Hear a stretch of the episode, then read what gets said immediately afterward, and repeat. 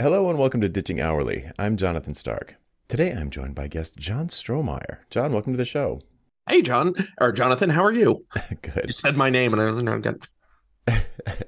uh, let's see. Where do we start? Why don't we start here? Could you tell folks a little bit about who you are and what you do? Sure. My name is John Strohmeyer. I am the proprietor of Strohmeyer Law in Houston, Texas.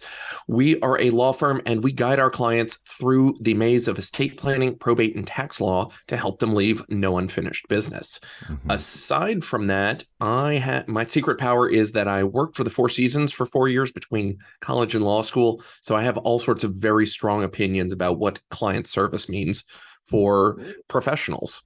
Awesome. That is really interesting.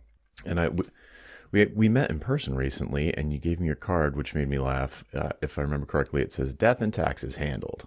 Correct. It also has a a skull and a pile of gold coins. I love it. So good. Um, okay, so lawyers historically are uh, it, almost synonymous with hourly billing. So, can you tell us a little bit about how you bill your clients now? Or let's just start here. Do you bill by the hour at all now? I have a handful of clients, and by a handful, I mean probably two or three out of more than 100 active clients right now mm-hmm. that are on hourly billing. And they are just holdovers from you know doing the old way the there are matters that just haven't run you know haven't run their course and so you know i didn't want to change them mid uh mid course we just kind of leave it where it is but honestly at this point i didn't like sending out bills and it, mostly it's a these people have been good to me. Let's just kind of see them through to the end because in in most cases those remaining hourly clients it's just kind of little cleanup touch up work here and there. There's not a whole lot of heavy lifting for them anymore. Right. Okay when when did you or did, when you first started did you bill hourly across the board or were you kind of like uh, at the beginning it was just something you did once in a while when I started this firm, which was April of 2018, I was doing good chunks of things on flat fee. So as a as a person who does estate planning, so wills, trusts, things like that, I the firm I had left was all hourly billing. And that was one of the reasons I was leaving. Mm-hmm. But part of the reason I wanted to leave was so that I could start doing flat fee because I knew how much time I wasted tracking my time and how much time you know spent uh, wasted reviewing bills and then you hit send on a bill and you want to go hide under somebody else's desk. So you know when when the inevitable blow up happens from some client who wasn't expecting a bill with a comma in it mm-hmm. uh, comes back just i knew that was i knew that was the way at least for the planning clients. And since then the the one that gets the most pushback from my friends who are lawyers doing similar work is really the probate work. So the cleanup when somebody has died, going to court, doing all of that work, they just don't understand like how can you do it? And the answer is, well, you just do. you make a choice and you go with it. You know, burn the ships. And we have not done anything hourly in a while. Got it. So let's talk a little bit about your experience of hourly at the previous firm. So what uh, we don't have to go into too much detail, but um, just to lay it out for people. What was your experience other than hiding under people's desks? That's a classic one. Uh, did you notice that hourly billing affected the behavior of the other lawyers or the partners, or that uh, what were some other things, good or bad, about hourly billing in your experience there? Uh, I will. There was not very much that I really liked about hourly billing. Uh, obviously, when you've got those big, crazy projects where you don't know what it's going to look like and you're just going and going and going, you know, digging and revising, or the client makes changes and then they they want to tweak things again. Hmm. Obviously, it correct hourly billing more correctly responds to that. But for most things, it really, you know, it undermines your value because if I know how to do something better or faster, then why would you know why would I ever want to do it faster? It takes money out of my pocket. Mm-hmm.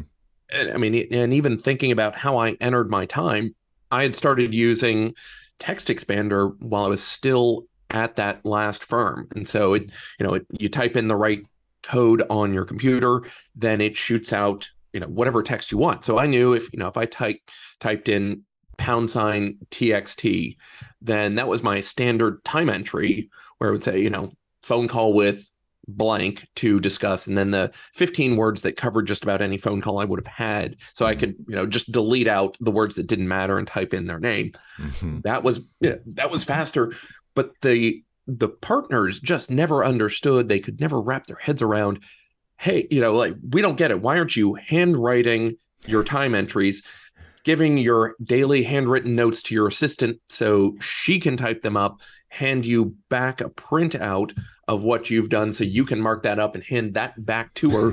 Because inevitably she's you know she's not going to be able to read my just trash handwriting. You know they, they just couldn't see it. Well like oh my god how could you do it? And you know you shouldn't be doing the typing anyway because that's a waste of your time. Really i wasn't doing the typing but it just cut out so much work that, that you know they just did not see how that would ever make sense. And you know like when when it's not in your interest to see how getting way faster at something will work mm, why why would they want why should i expect them to understand that?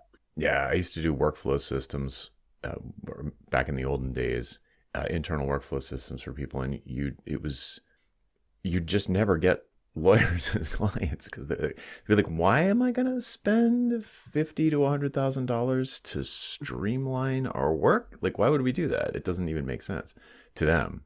And, And- yeah, Oh no, I'm just saying like ultimately, you know, the, the way I run my firm now, it's better that I get to help more people. I you know, sure we're we're not charging crazy amounts because we're not incentivized to take more time, but we do very well and again, we're able to help more people, which is really the, you know, the purpose of doing this. It's not just um it's not just we're not in the business of making a profit. We're in the business of helping our clients get this done. hmm So shouldn't we do it at you know prices and ways of doing things so that they get more out of it? We you know, we can help more people.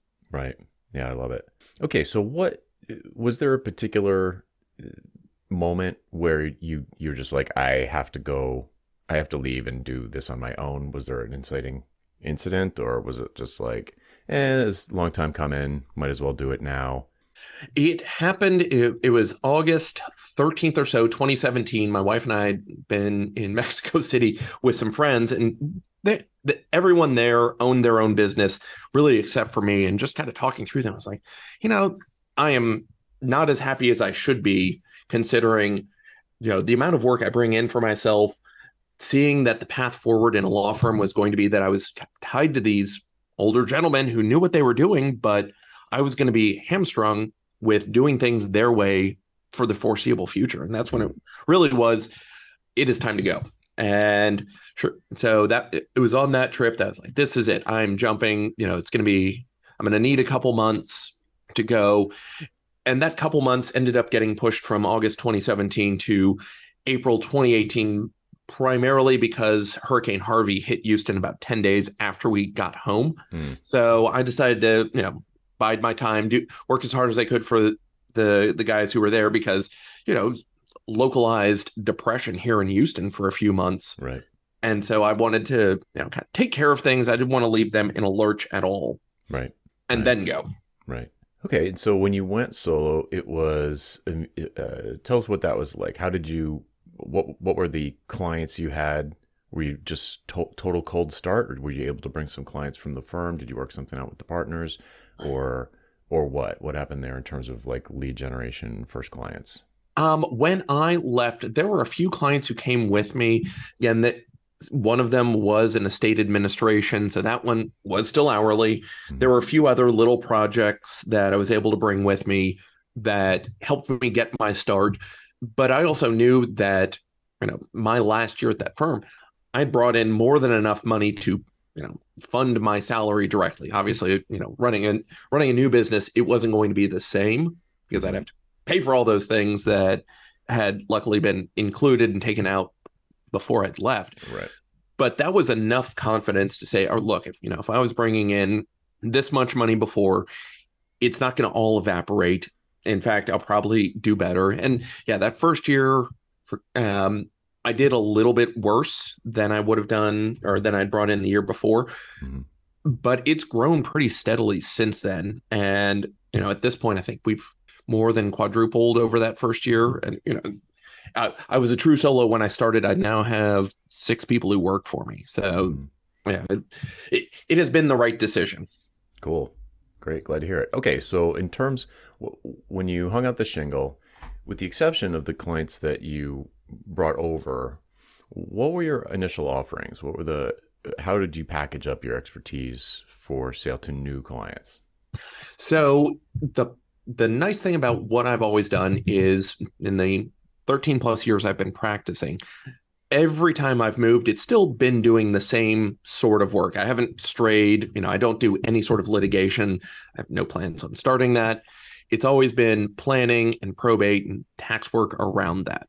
Mm-hmm. So when I jumped, I you know I, I was already offering the same sort of stuff I had been offering before, but my incentives were now much more how do I make this fast and easy easy for me so I can get it done. And you know, I I'd been experimenting the last year or so I was at the firm with doing flat fees, so I had some experience with that.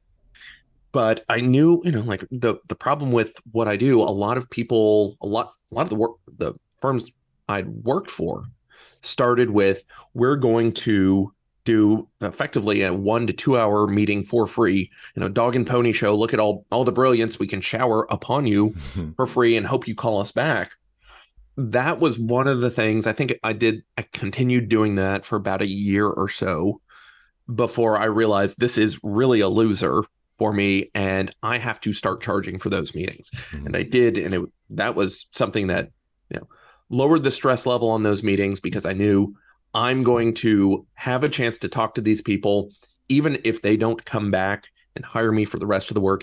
At least I got something out of that meeting. It wasn't totally wasted, mm-hmm. You know, total freebie for them. Right.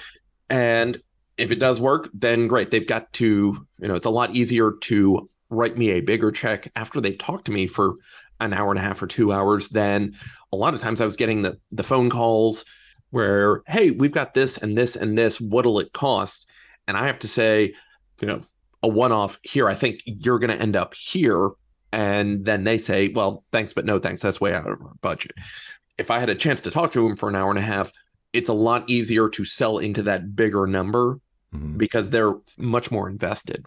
Yes, for sure. Okay, when when you're contacted by a person like that, so a prospect, and you explain how you work, uh, is it what's their reaction? Is it surprising? Are they glad to hear it? Are they do they expect it to be hourly? Like what what is what are some of their expectations and how do you address any any problems? Right. So at this point, I'm generally not talking to clients more than a 15 minute confirmation call. I have an intake staff that if somebody calls the main line, says, We want to do estate planning, they talk they then get immediately transferred to the intake staff who will get all the background and explain some of this if they then have questions about how we work i'll you know 15 minute call with me just to confirm you know i'm a live human. I'm really here. I do know what know what i'm doing.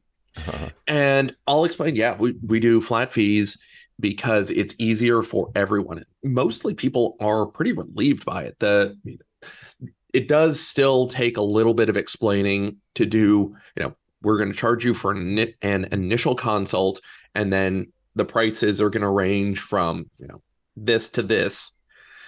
I've tried it going both ways of here's the initial consult and then here's the prices we expect without that initial consult fee. I've learned it just it works better for me and my clients to say this is the initial consult fee.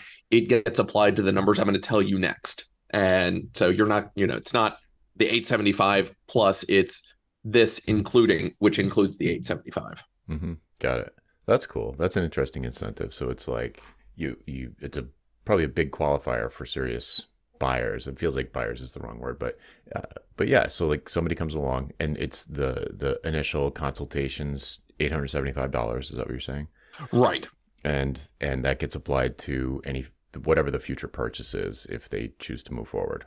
Right. And I mean, you know, it's it could be 870 you can describe it either way. 875 plus something else or your total cost will be this which includes your initial, you know, due diligence fee of 875. Mm-hmm. Is that what you call it? The due diligence. Uh, now uh, we, I call it the estate planning strategy session. So we're, you know, we're sitting down for an hour and a half or two hours. We do, we dig around on you to see what we can find online. We also want to make sure that we're getting information from you so that, you know, you don't want to waste my time or your time in that meeting with me saying, well, where do you have all your bank accounts? Is, are you sure this is all of them? I'd rather use it as working time with me, you know, mm-hmm. same way that you don't expect the doctor to take your temperature or your blood pressure. And, you know, he could do it perfectly fine. But if the nurse comes in and he's taking your temperature, that's more attuned. And so for me, I have my staff getting that basic asset information, confirming things mm-hmm. before they walk in so that I don't have to spend my time doing that. Interesting. So it sounds like it sounds like a very is it similarly structured? So at the when you did work like this, or maybe not you, but someone else at the previous firm, uh, did they have such a smooth structure or like a framework no. to work with? No, right? They just be like, okay, meters running, what you got? Right. I mean, it, it was a combination of other things that I've just kind of picked up and realized, oh, this is easier. So one of the things that pretty much every firm I'd worked at did was here's a nine page questionnaire. Please fill this out before you show up. Mm-hmm. And, you know, just asking for all this information. I still want that information, but I don't send people a questionnaire. Uh, we we have a version of this in Typeform for for certain folks if they want to do it online. Mm-hmm. But really, I'm paying for staff to call and just draw out the information from people on the phone. Right. It's faster. You know, I don't need to the penny values. I need to know roughly how big is your financial pie and how big are each of those slices. Mm-hmm. You know, most everybody, you know, right now, you don't have to go through this, but you've got a really good idea of what, you know, where all of your accounts are and roughly what's in them. You know, even mm-hmm. if the stock market took a major chunk out of it, it's not an order of magnitude off. right, right. Like that's all I really need to know because at least we know where things are going.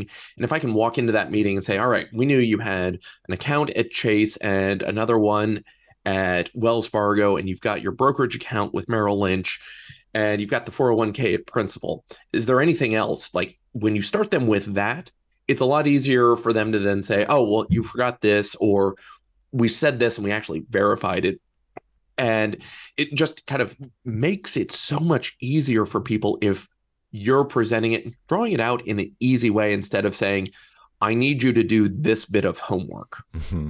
Right. Yeah. And making things easier for everyone is in your financial interest because, right. Because, right, but it wouldn't be if you were charging for your time. Okay. So what about, what about, uh, I'm curious about uh, niching. So, like, when people come to you and you get this sort of like picture of their financial situation, is there like a gigantic range of people that you're attracting, or is it a narrow band that is either on purpose or just organically happen that way? Like, how different are your clients? Uh, the cl- so the clients that I end up working with generally are in the five million to seventy-five million range. So I'm necessarily targeting and pricing accordingly for folks in that range.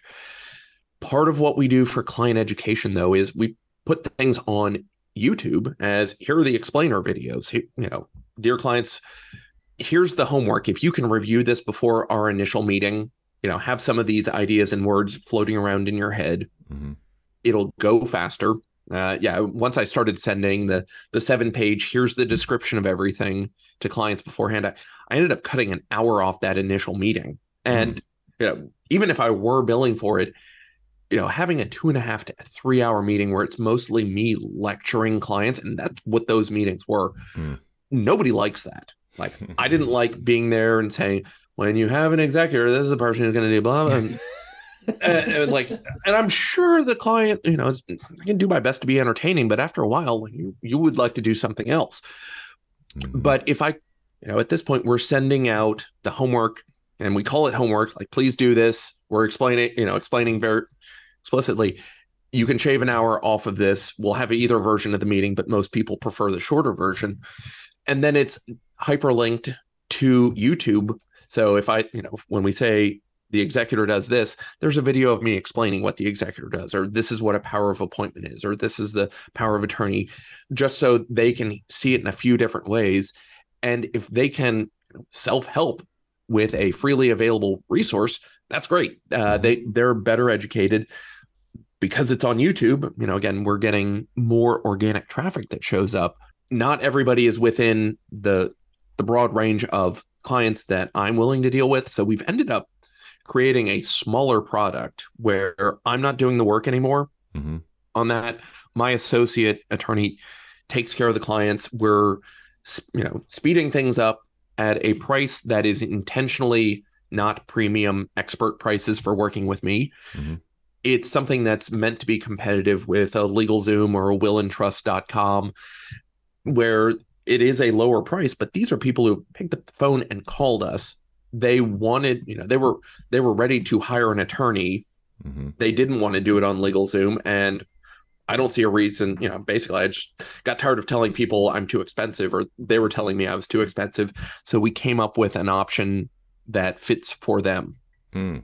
So that's really interesting. So you you detected a demand mm-hmm. that you couldn't serve in a way that that mapped your cost, price, and value in the appropriate order. So like so like they had a va- there's a value to them, but it was lower than your cost. So you're like, well, we we can't we can't work together. So you were like, all right, let's get innovative here and come up with something that is lower cost to us so that the cost is lower than the value and we can set a price somewhere in between those two numbers uh, in a way that everybody's happy with. Exactly. Right. It, I didn't want those fish getting away. I mean, we we obviously caught the net, caught them in the net. Mm-hmm. So let's make the net a little more refined. And you know, like the the clients who work with just my associate, she still benefits. She can ask me all the questions she wants. It's just not, you know, I'm I'm overpowered for these folks mm-hmm. because they don't need what I can bring to it, mm-hmm. but they still need some help. They want to make sure that they've got the things that are going to work for them and their family. Right. You know, the, the other side benefit is I get, you know, low risk training clients for my associate. You know, she's the one in charge. She's the face of the franchise as far as those clients are concerned. Right. But it's not, you know, it's not a $15 million client where she's going to get overwhelmed as she tries to learn with that. Like she'll be working with me on those clients. Mm-hmm and that's great. She can kind of learn by doing there. But the smaller clients, these are people, well, you know, it's subsidizing my practice as we get help more people. Like we're mm-hmm. we're here to help them. We're not just saying go away. It's look, you know, you don't need everything we can offer. We've got this version that is more tailored to what you need. Mm-hmm. That's great. Do you see yourself extending that product ladder even lower into maybe I'm, I'm not saying this would be a good idea. I'm just curious uh, into something that's maybe a DIY thing that doesn't involve your associate at all. Not, I guess, I guess that's kind of getting into direct LegalZoom territory, though, isn't it? It it is, and I go back and forth on it. It you know, there's so many other things I can do that I I've I've mapped out the here's the DIY course for you. Kind of point people back and say, look, if you want to do your own documents, here's LegalZoom or Will and Trust, mm-hmm. and you pay 75 or 100 or whatever it is to have access to my course. So I, I will teach you the questions to ask. God, that would be so interesting for you to create a training course for someone to use on someone else's platform.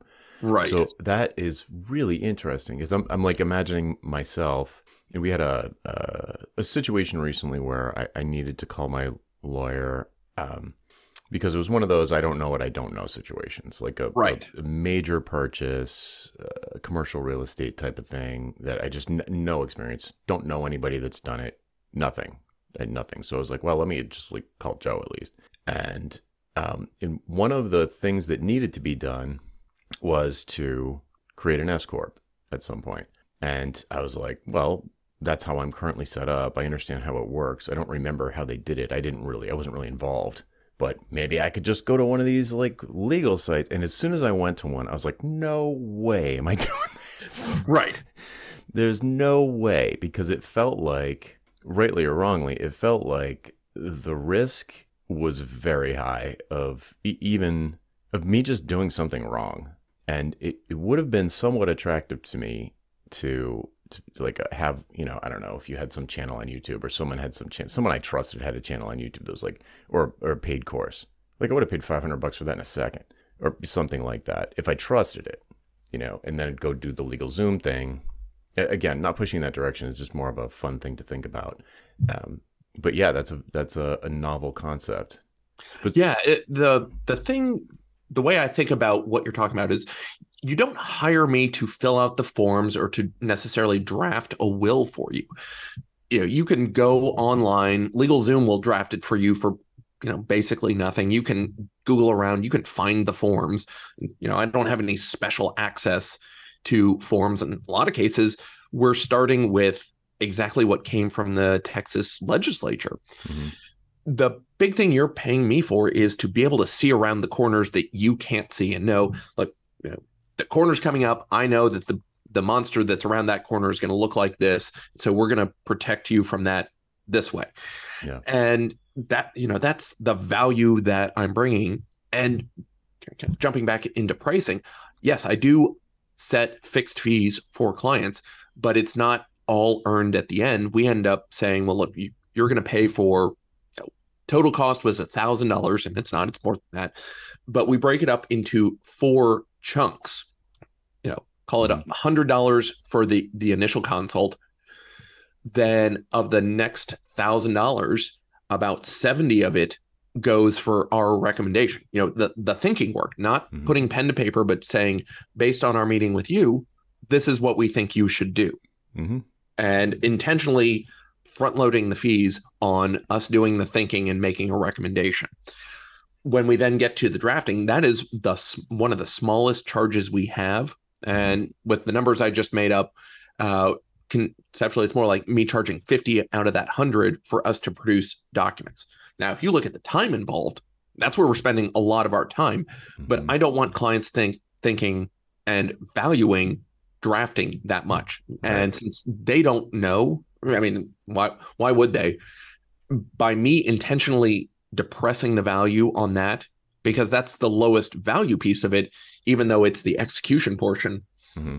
I'm saying like this is the part that matters the least. I don't want you to look at the value of me drafting and saying I hired you to draft. It's no, look at the value on our engagement letter. Most of the value is on my thinking, and then mm-hmm. we get you know whatever I've forgotten how I've broken things up, but you know, roughly another 10% of of our total fee comes from when they sign the document. So we, you know, our our job is to make sure you get done. We it incentivizes us to stay in touch with you until you actually sign the documents. Mm, but again, cool.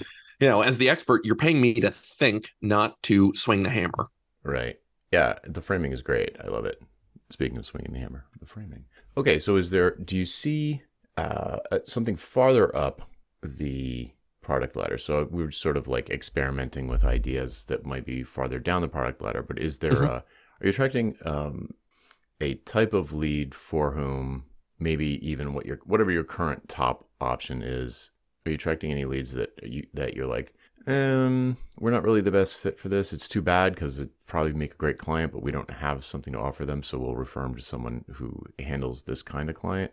Uh, is is there any do you see demand at the high end that you are perhaps thinking of ways to address?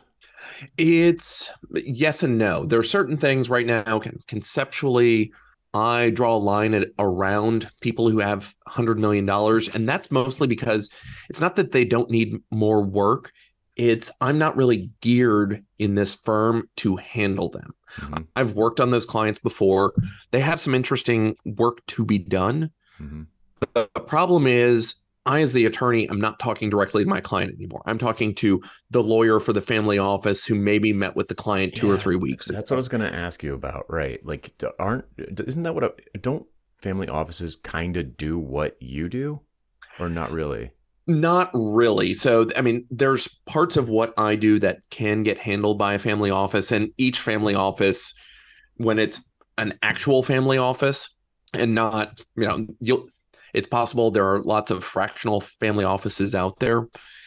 They're still, for the most part, they're going and they have an outside law firm that is doing it. Mm-hmm. Uh, the family office itself primarily is responsible for owning and managing the assets of that family. Mm-hmm. They may do, you know, they may have an internal lawyer who's looking at, well, you know, operational agreements. Do we have everything in place? Do we have employment agreements for staff? That mm-hmm. sort of thing. But they may not. I mean, it's it's probably a. I'm not seeing it because the family offices I worked with outsourced it. There probably are family offices that do all of it internally. Mm-hmm. Yeah. Uh, but you know, you wouldn't see those because they're not out in the market looking for a lawyer. Exactly. That's so interesting. All right. So what is what? Uh, okay, I'm going to ask a question, but I also want to caveat the question. So, what does a for your situation, uh, the kind of clients that that you've got mapped out as your ideal buyers, what does growth look like? How would you measure growth? or call it even just financial health of your business like how do you track that what are you, what's your strategy or what are your objectives in the strategy for maybe the next three years like are you if if, if you can share that Sure. Uh, just rough numbers on a week to week basis. We're reconciling our accounts every week, and I have a retainer account. Every client pays up front. You know, this is still a small business. I need to be able to make payroll. And so if clients don't pay up front, we're not going to do work for them. It just, mm-hmm. I can't take, or initially, I couldn't take the risk on people not paying me. At this point, it's ground in enough that, and I'm like, I just don't want to chase people yeah. for money. Right. You know, credit is earned. We accept credit cards. So if you don't have the cash right now for us, we're happy to take a credit card and you can, you know, negotiate terms with Amex or MasterCard. Yeah but you're not going to be their bank. No, and, and like look, banks are specialized in determining credit health. I am not. Mm-hmm. Um, you know, I'm far too trusting. Nice way to put it. Yeah, I'm um, like I'm a specialist in certain things, and, and credit worthiness is not it. Uh, okay, so well, I I can't. Uh, you mentioned retainers. All right, so mm-hmm.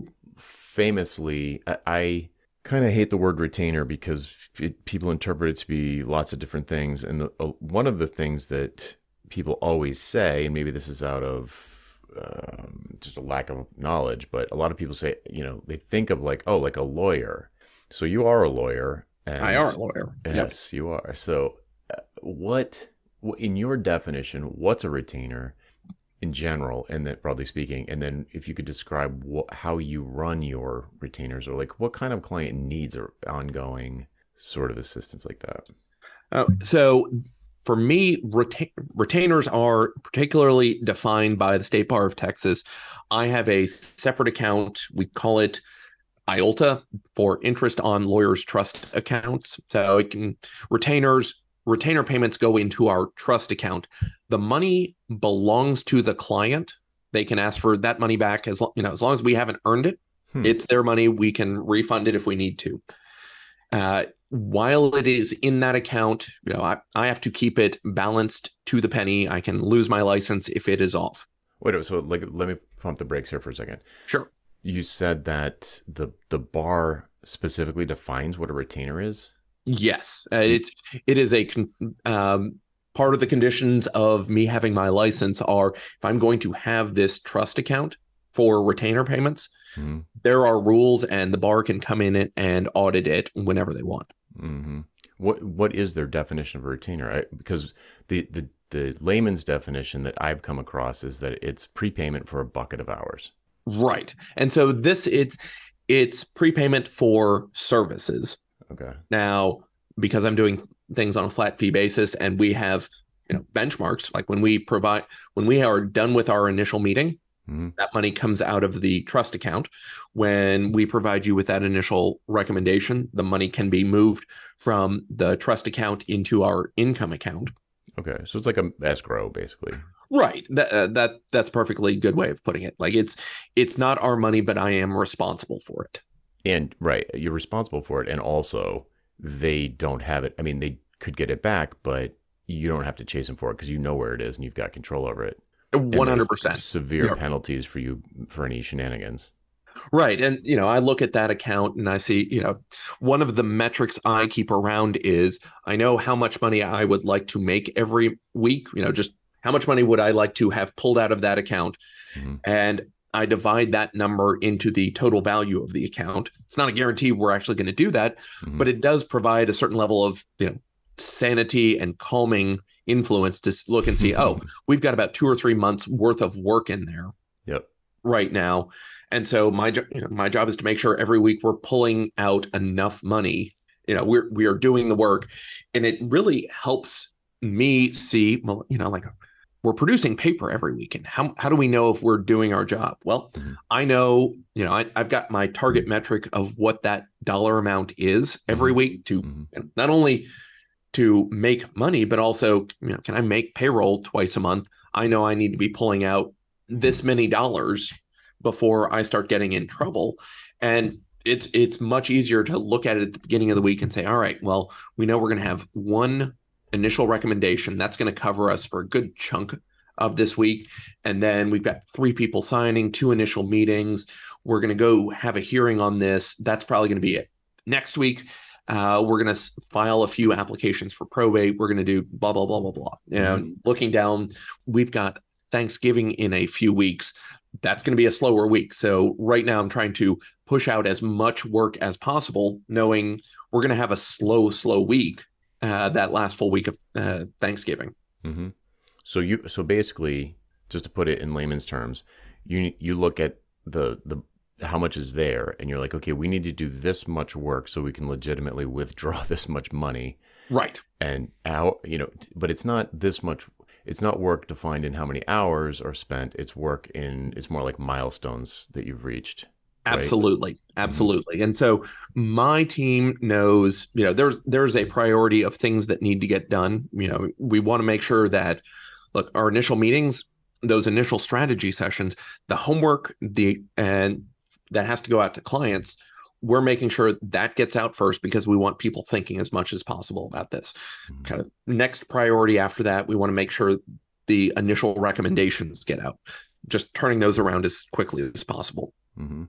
From there you know it, it's getting into drafting documents making sure that certain things get done first or just just to make sure they know look even if i'm not around and they they think they've run out of things to do or they have five things in front of them what needs to get done 1st Mhm. they can you know they self-help on what to do next Right.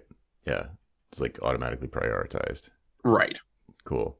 So what so so does everything I'm curious if that is just for well what's the purpose that someone would hire you on retainer? So the, to me there's like two different things going on here. It sounds like it sounds like correct me if I'm wrong. It sounds like all of your payments since they're upfront and and that is un, let's just say unusual for your industry, then does all of your revenue go into this trust first?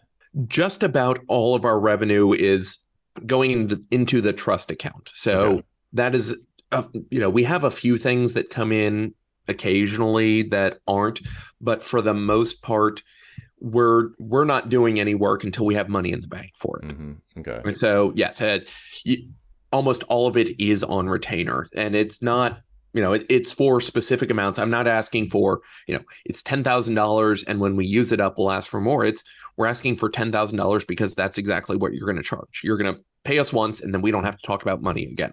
hmm Okay, so the the other thing that I think a lot of people imagine when they think about retainers is that it's like a recurring subscription versus these one-time things that you're also referring to as a retainer because it's an upfront payment. So, what do you have a subscription product? When and when you said retainer before, I assumed uh, subscription, but do you have some kind of offering that is a subscription where it's like every Yes. month? Okay, so let's talk about that. But you Yes. don't call it a retainer. No, I mean we. I do have to use the return. Um, we we still have to call it a retainer because that's what the bar says, and so speaking the same language. Okay. But you know, whatever you want to call money people give us for work we haven't done yet. Yeah. And I do have clients on subscription. Those also get paid up front, and then we, you know, keep track of exactly how much money is in there so that clients know you've got this much money left in the hopper, or which translates into this number of months. Okay. So they make one big payment for say a year or something Right. and and you just take out the portion of it based on whatever like really whatever the bar is going to think is copacetic. So, no, I mean we we've specifically agreed. Um, so I've got clients on a variety of payments per month. I've had them as high as three grand a month, mm-hmm. and they go down to whatever I think it's whatever 750 divided by 12 is. uh, but the idea is, you know, we just schedule it out and we know on the first of the month, mm-hmm. we're going to run an invoice in our matter system and it's going to say take out $62.50 or whatever that number should be. And we put that, take that out of the trust account and we put that in the income account. Mm-hmm. And the clients who have bigger payments, those are usually, you know, negotiated and it it's based on the client's specific circumstances so that you know the clients who are paying $3000 a month they had a lot of stuff going on and that retain or that retainer that subscription was a three month subscription we knew we were going to be doing a lot of stuff for them mm-hmm. but i also you know was conscious of the fact i'm asking for 3000 american dollars every month mm-hmm.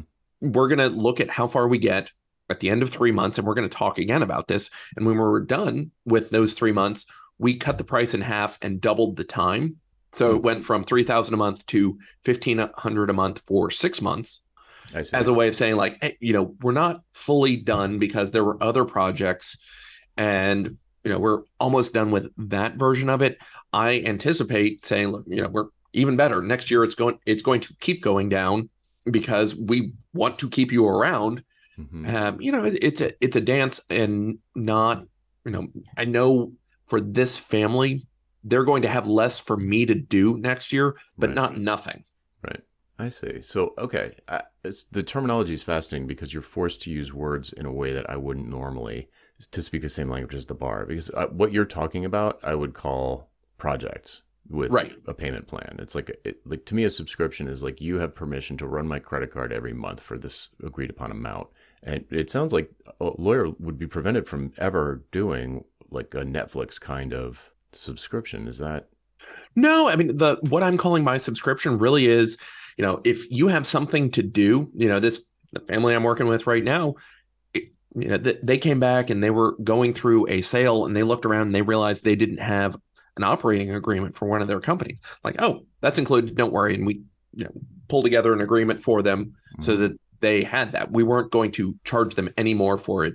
It really is a here's the buffet of everything we do. If we do it, we'll do it. Got it. So and if yeah, we don't do it, then you know, if if I'm not, you know, the way I think about it is if I'm not top three in the city in whatever they're asking for, my job is to get them to somebody who is mm-hmm. so that they get a much better result. Like i don't i don't know how to go through an adoption and i'm not going to bumble through that right. for somebody. Right. So that's your scope. Your scope is i'll do anything that i'm uh, sort of recognized expert at. If if i'm not i'm not gonna it's not covered. But right. for for your needs in these areas you're covered. So that's very much like the kind of ron baker definition yes. a, yeah it's just like if for like a concierge doctor kind of thing. It's like it's like he's not going to do my, my doctor's not going to do hand surgery, but I have an unlimited access to for any questions or text, you know, photos of a rash or whatever.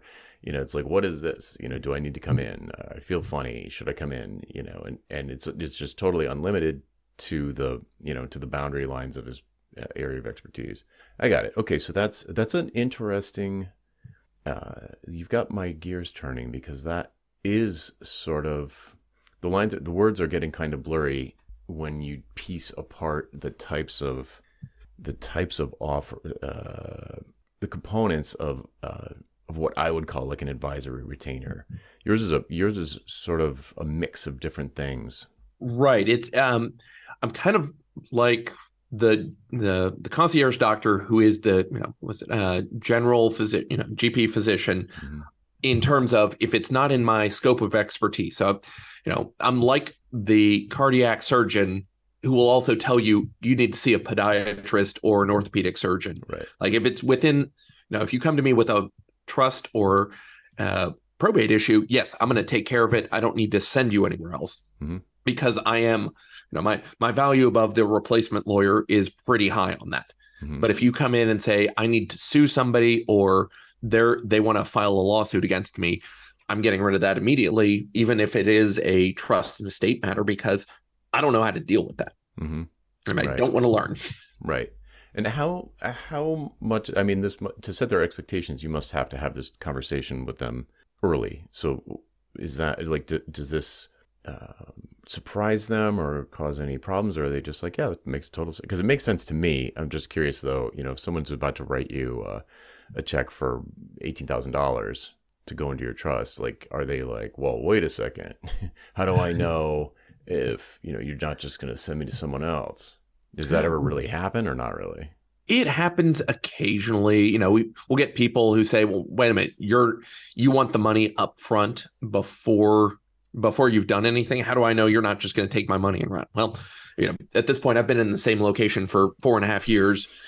You you can go look at my Google reviews. I'm not here to, you know, be the overnight uh, fly by night guy. Yeah. Um, in terms of, well, you know, yes, you are, at, you know, sometimes I'm asking for five digits worth of fees. What because I asked for all of it up front, it does put me in the position to negotiate backwards from there. Mhm. I'm not saying, well, you know, we'll we'll bill you on this and you'll write a check every time. And if you don't write that check, then I'm saying, please, please. Uh, had an initial meeting with someone this week, and he said, "Well, look, you're asking for a bit of money, but because we're going to be done by year end, can we, you know, do half now and half later? Sure, that that's easy. I'm not worried about this guy having the financial wherewithal to pay, Mhm. but it's better for his personal cash flow if he doesn't write that check all at once. Yep.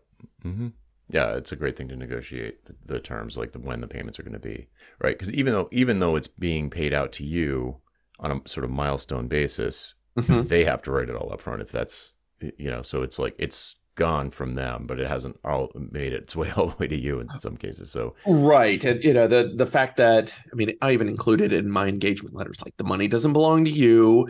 It will earn interest, but I don't get, you know, the, the interest does not go to me. It goes back to the state bar and they, you know, they use it for charitable purposes. But, you know, it, it's still your money and we're pretty explicit about saying that because it is their money. If they want it back, we'll give it back.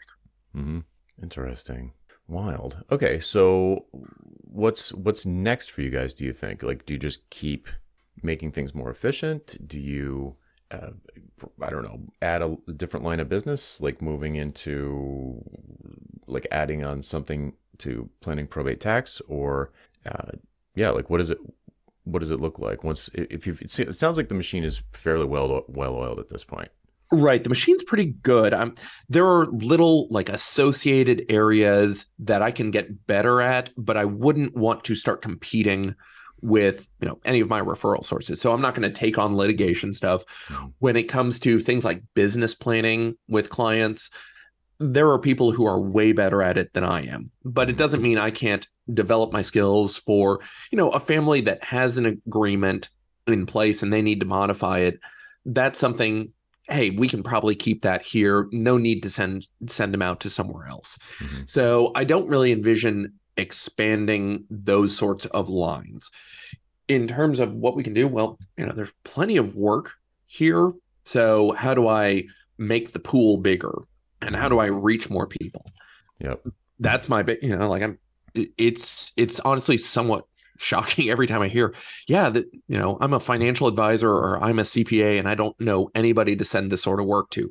Hmm. Part of that is just the way the legal market has worked um, over the last decade or so. The the big firms that were doing this work have gotten out of it. The smaller firms still do it, but they're not training as many people. So there there is a decreasing number of people with my skill level and sophistication Mhm. that can do this. And you know, the other side is I have fun in what I do. Uh, Mhm. you know, you got the the card with the skull and the pile Yeah. of gold coins.